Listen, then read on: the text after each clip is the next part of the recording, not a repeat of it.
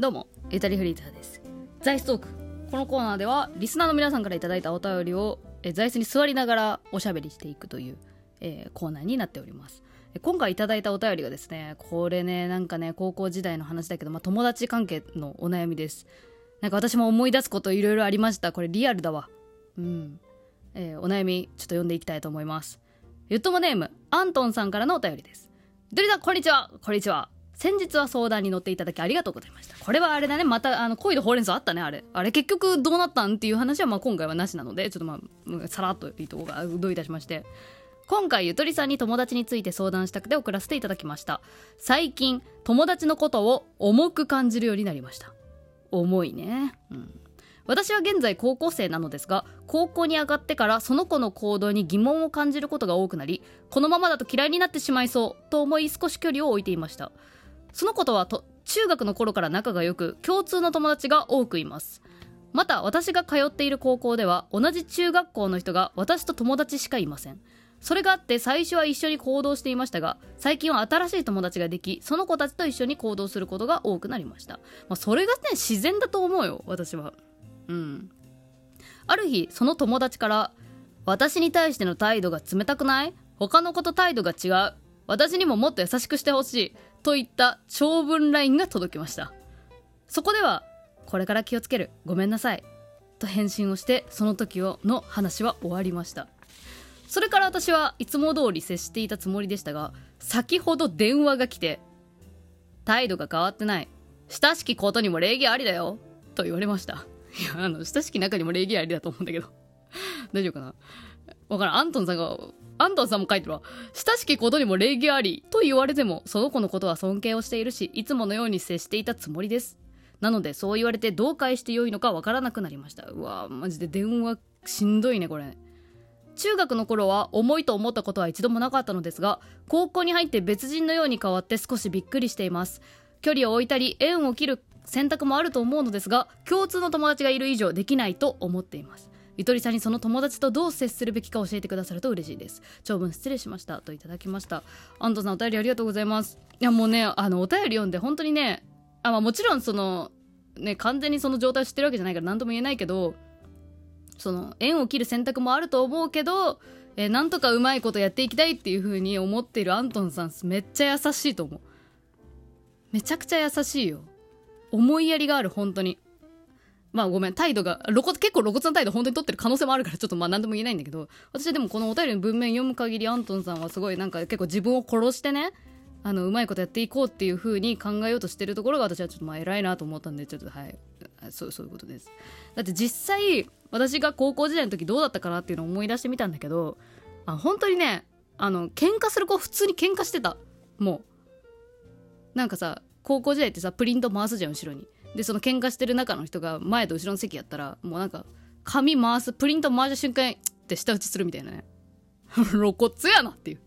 笑っちゃうぐらい露骨に喧嘩してる子いる普通に。しかもそのまあね共通の友達がいろういようがいまいが関係なく喧嘩する人は喧嘩してた。うん。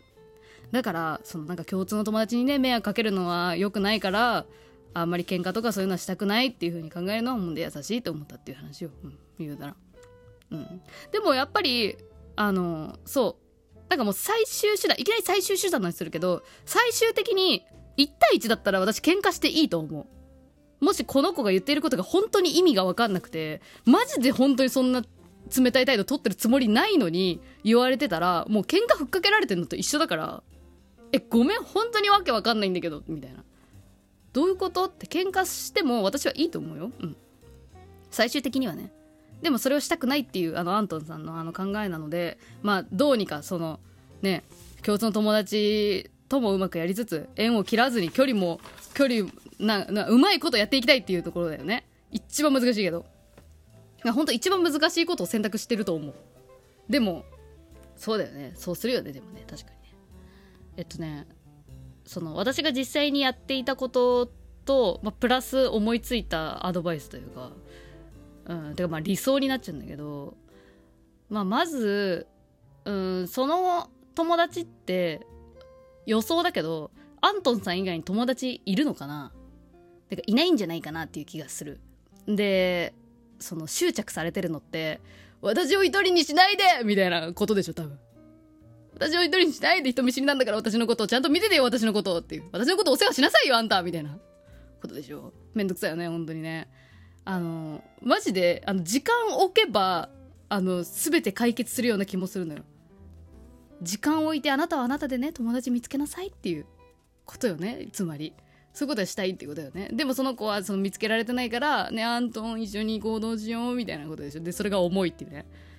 でもそれも、なんかやっぱ、あの、そのね、中学高校と上がっていくにつれて、なんか、やっぱ考え方変わっていくもんだし、その仲良かったことを、なんか合わないなって思うことってあるのよね。悲しいけど。まあ変わらずずっと友達の人もいると思うけどさ、なんかやっぱノリ変わってくるじゃん。高校に上がると。だから、なんかもしね、そのアントンさんの新しくできた友達と行動している時に、その重い友達が、なんかマジで私も入れてってやってきたとしても、多分その子はその子で、多分疎外感感じてると思うのよ。やっぱもともとアントンが仲良くなった子だし、みたいな感じで接するし、アントンの友達の子も、なんか、あ、アントンの中学の友達ね、みたいな感じで接するから、そっから完全になんか一面みたいになると結構難しくないですか？でまあなんかそういうそういう空気をだんだん居心地悪くなって離れていくってことは時間が経てばあると思う、うん、実際にもし高校1年生だったらっていう話になるけどなんかその夏休み明ける前明けた後とかで徐々にね人間関係その女子のそのグループ分けみたいなのって変わってた気がするのよ。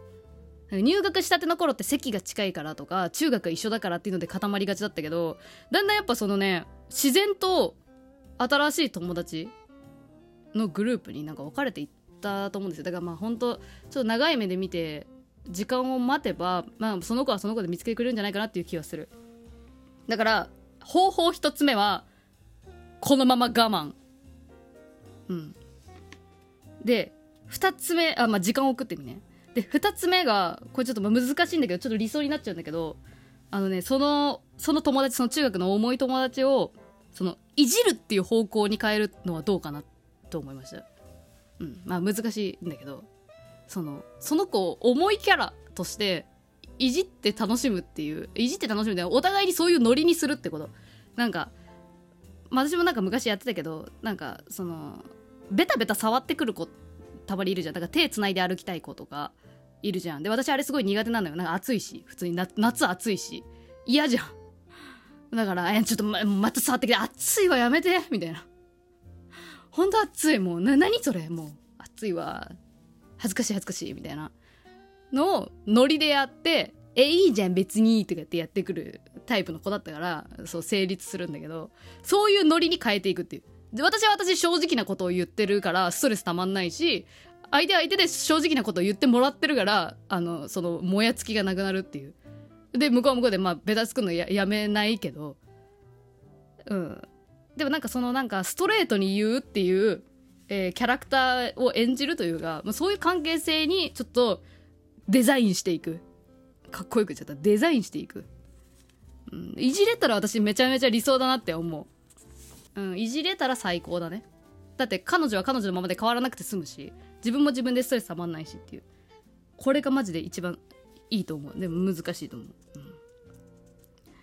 うん、だな、まあ、時間を置くかいじるか。あとはあのその距離の置き方なんですけどまあその態度がどうのこうの親しき中にも礼儀ありだよっていう言い方。これちょっとでも違和感だよね。親しき中にも礼儀ありだよっていう怒り方って。なんかもうあおはようとも言わなかったりしたのかなアントンさんもしかしたらなんかね挨拶はちゃんとした方がいいと思うようんいくら嫌な相手でもなんか私がやってたのはなんか違う高校だけど中学一緒で通学路がめちゃめちゃ被る子がいたんだけど、まあ、その子がすっごいおしゃべりで、で、話してる内容全然面白くないの、もう。なんか、私さ、昨日これすごい爆笑しちゃったんだけどさ、聞いてくれる？みたいな。うざいノリで来る子がいて、で、全部本当に真剣に聞いても全然面白くないのね。だから、なんか、あの、途中から私は力の抜き方を覚えて、朝の挨拶だけめっちゃちゃんとするおはようみたいな。と、あと別れね、あ、いってらっしゃい、バイバイ、みたいなのはちゃんとやるんだけど、その子がね、聞いてくれる面白い話って言い出した瞬間にスマホいじるっていう。スマホいじって、うんうんうんっていう、もう、空返事。うん。でも閉めるとこは閉めるっていうのをやってたら、あの、喧嘩せずに、えっ、ー、と、自分も態度悪い、態度悪いのを取って、ちょっとストレス解消するっていう風にしてた。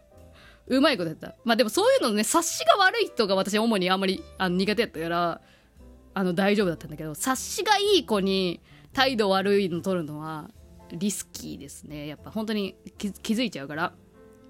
うん。そうね。まあ力の抜き方覚えれるのはいいよね。スマホいじりながら会話するとかね。でも挨拶だけはちゃんとするみたいな。うん。あとまあそう。あのプライベートで絶対遊ばないっていう風に決めた方がいいかもしれない。距離取るためにね。学校ではいつも通りするけど休みには遊ばないしあの LINE が来てもすぐ返事しない。1時 ,1 時間後とかに返事する。だから電話来た時とかも、まあ、びっくりして多分出ちゃうと思うんだけど一回無視して折り返しの連絡を LINE で返す。電話じゃなくて電話来た時に「えごめん何だった?」みたいな「今電車だったわ」とかいう。そういう交わし方があるので、まあ、そういう風にしてみるのどうですかね。うん。でも基本的にはやっぱ、うん、学校で顔合わせた時は普通にいつも通りやるのがいいかな。で一緒に行動するのところが一番難しいよね。うんでもまあ自然に距離同じクラスなのかな。同じクラスだと結構きついけど。うんまあ夏休みは遊ばないようにするとかかな。私の知らないとこで遊んでるでしょとか言ってね言われて。あごめんみたいな。もうごめんっていうのをもうなんかペラペラに返すしかない。感情感情ゼロにして謝るとか。かな。うん。まあ、どうでしょうかね。アントンさんまたちょっと何かあればあのいつでもお便りください。ちょっとしんどいと思うけど程よく自分に素直に行動していいんじゃないかなと思います。ただあの他の子とこの子の共通の悪口言うっていうのが一番悪い手なのでそれはやめた方がいいと思いました。はい。以上ゆとりフィーダーでした。じゃあまた。